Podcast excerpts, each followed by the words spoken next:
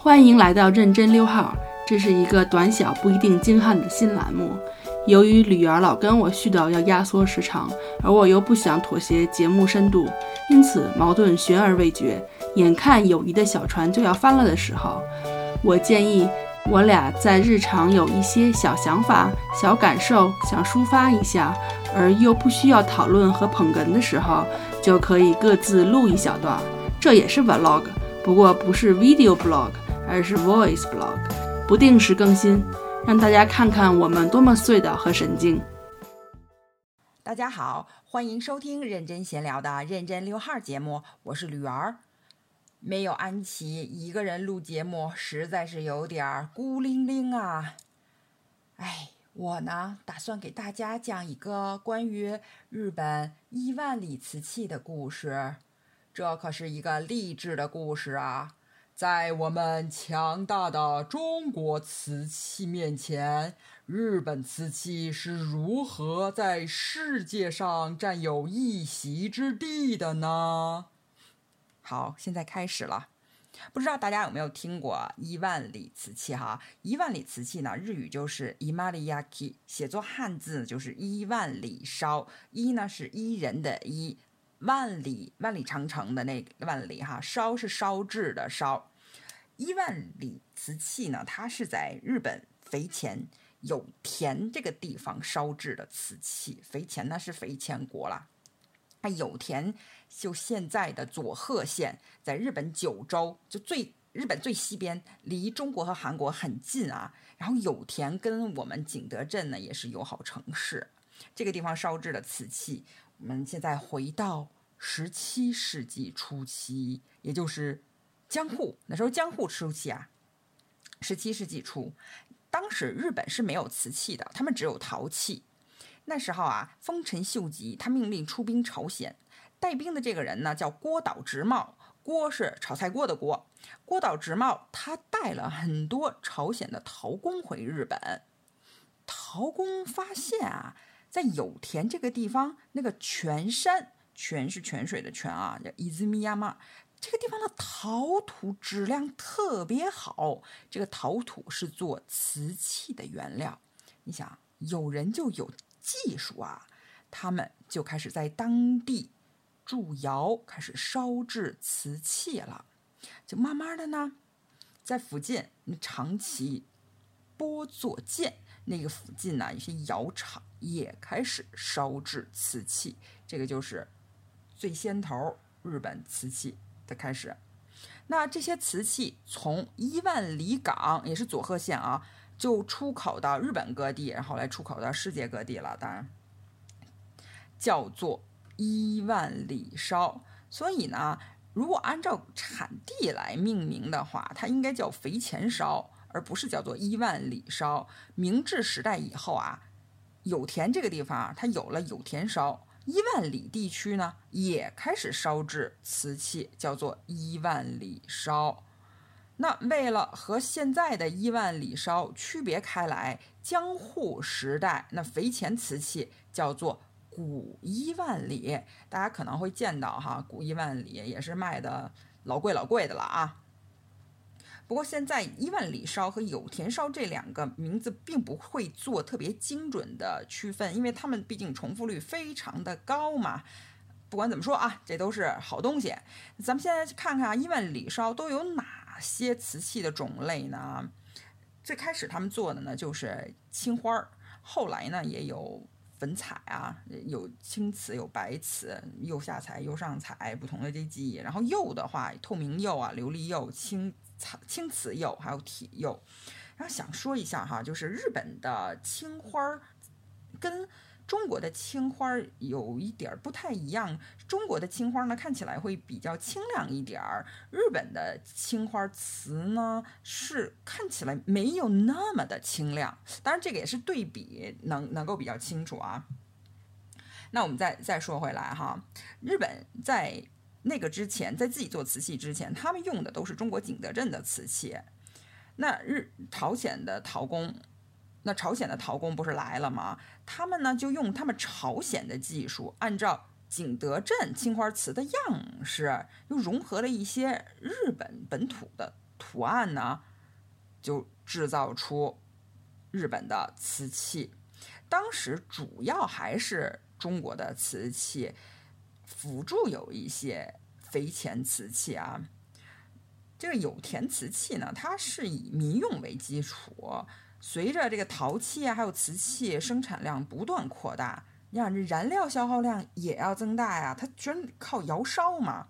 山林砍伐过度，用这样的理由，郭岛藩就刚刚说这个郭岛直茂这郭岛哈，郭岛藩日本不都是这个藩那个藩吗？郭岛藩在一六三七年的时候，他。集中整合了当地的窑业，把所有的这个做瓷器的窑呢，集中到了有田去生产优质的瓷器，人家整了一个产业圈儿。后来慢慢的呢，这个瓷器啊，成为郭岛藩的重要财政来源。他们也想怎么样能够不断扩大日本的市场，提高市场占有率啊。与此同时，咱们中国发生了什么呀？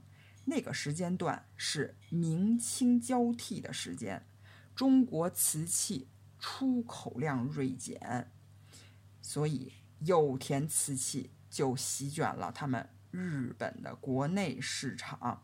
这一段呢是叫做初期一万里，初期一万里现在的价格也是比较高啊。有点类似我们的青花儿一样，其实初期一万里，它的整个技术它没有那么成熟，但是呢，你会可能会觉得它更有味道，所以呢，青青花儿比原青花儿更精致，但是青青花儿的价格没有原青花儿高，我我猜想是大概这样的道理吧。然后日本瓷器他们也是要不断的革新技术啊，从中国引进了彩绘。朝鲜是没有彩绘技术的，所以那些朝鲜陶工他们不会彩绘啊。从中国引进了彩绘，这个标志着什么呢？标志着日本的瓷器从朝鲜技术向中国技术转变了。到了一六四七年的时候呢，日本成功烧制了彩绘瓷器。当时的彩绘瓷器呢，主要是有两种，一个呢是红色的轮廓线填上。红色、绿色、黄色，这种被称为南京手或者是祥瑞手。接下来我们会听到很多名词啊，叫做什么什么手啊。还有一种呢是黑色的轮廓线，填上红、绿、黄、青、紫，就比较浓墨重彩一点，被称为五彩手。初期的一万里呢，模仿景德镇的瓷器，烧了很多大尺寸的盘子。因为尺寸比较大，所以它放不到容器里面，它直接是裸烧，直接放到窑里烧。一般的瓷器是都要放到一个容器里面，跟个像个蒸笼似的吧，咱们这么说，然后放到窑里面烧，是这样。因为中国瓷器出口变少了嘛，日本瓷器这个有田的瓷器就开始出口，他们呢在东南亚。最开始是按照中国瓷器的样子，哎，烧了，然后出口过去。但是在日本国内的市场啊，他们不一样，他们会放一些像是富士山啊这些和风的因素进来啊。后来因为这个荷兰东印度公司，日本的瓷器走入了欧洲。日本呢，也是根据。国内国外啊，还有国外不同的地方，他们做了不同的瓷器。像欧洲的这种呢，因为欧洲人比较喜欢鲜亮的颜色嘛，所以他们呢就把浓墨重彩变成了鲜亮的色调。后来也加了一些金银烧嘛，就是欧洲人比较喜欢的。那个时候呢，京都有一个民工啊，有名的工匠啊，他叫人清。受这个人清的影响呢。没有了轮廓线，就直接这个瓷器上面的那个花呢就没有轮廓，直接画的这种呢叫做人青手。接下来出现了一个很重要的一个名词，叫做柿柚味门。柿就是柿子的柿，就我们吃的那个水果的柿子啊。这个柿柚味门呢，他本来的他姓酒井啊，酒井法子那个酒井，他发明了着手，也叫乳白手，就是乳白色的瓷器。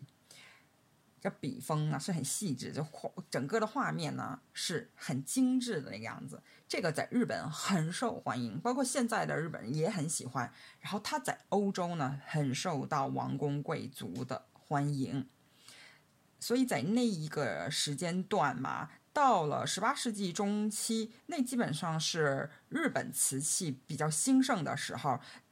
到了十七世纪九十年代呢。从世游卫门样式呢开始转向金兰手样式，这个金兰手啊，这个也是我们明朝时候的一个样式了。它是用比较多的金色，还有红色啊，然后在釉里面加青色，所以呢，从那个乳白色那个时候流行的乳白色，又变成多了青色在里面。然后日本呢，他们面向欧洲的王公贵族，他们制作了很多。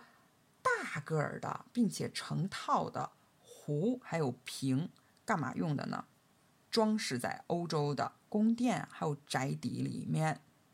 那个时候呢，就开始提古一万里这个概念了。所以很多人对古一万里的一个代表的印象就是金兰手的大壶。也是在那个时间呢，这个有田瓷器开始进入了日本富裕阶层的生活当中，它开始。慢慢的生活化啊，现在有钱人里面，然后也是逐渐随着这个出口的减少啊，他们也要想办法怎么样再进一步的打开日本市场。当时啊，日本上流阶层他们用的餐具是瓷器，老百姓用的餐具还都是木质的。到了十八世纪前半的时候呢。开始，老百姓能用陶制的碗啊、盘子呀。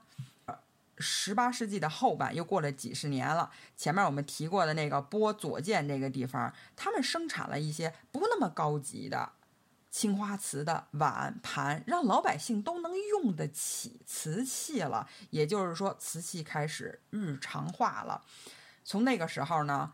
有田和波佐见就出现了一个哎市场的区分，有田生产高级瓷器，波佐见呢是生产日用的这些瓷器。日本的瓷器越来越多样化了，也出现了各种的饭碗、茶碗，还有喝咖啡的等等吧，带盖儿的、不带盖儿的啊。一万里瓷器上就讲到这儿了。下集呢，我将给大家讲一下日本的这些陶瓷器商人，他们是怎么把有田瓷器推广到全日本的，并不是说你有好东西，你质量好，客人就会主动上门。他们也是花了相当的功夫才占有的本市场。还有呢，要讲一下伊万里瓷器的制作过程，还有他们的图案，并且给大家讲一下什么是唐草，什么是朱口，请期待一下啊！感谢大家的收听，先到这儿啦，拜拜。好了，溜到十万八千里之后还是要爬回来的，希望大家多支持我俩，也可以拍砖。吕阳很坚强，他不怕，我比较脆弱，请大家手轻点儿。记得关注我们认真闲聊的正片哟，订阅转发都是对我们的鼓励。就是什么都不做，也请记得，我们是爱你们的哟。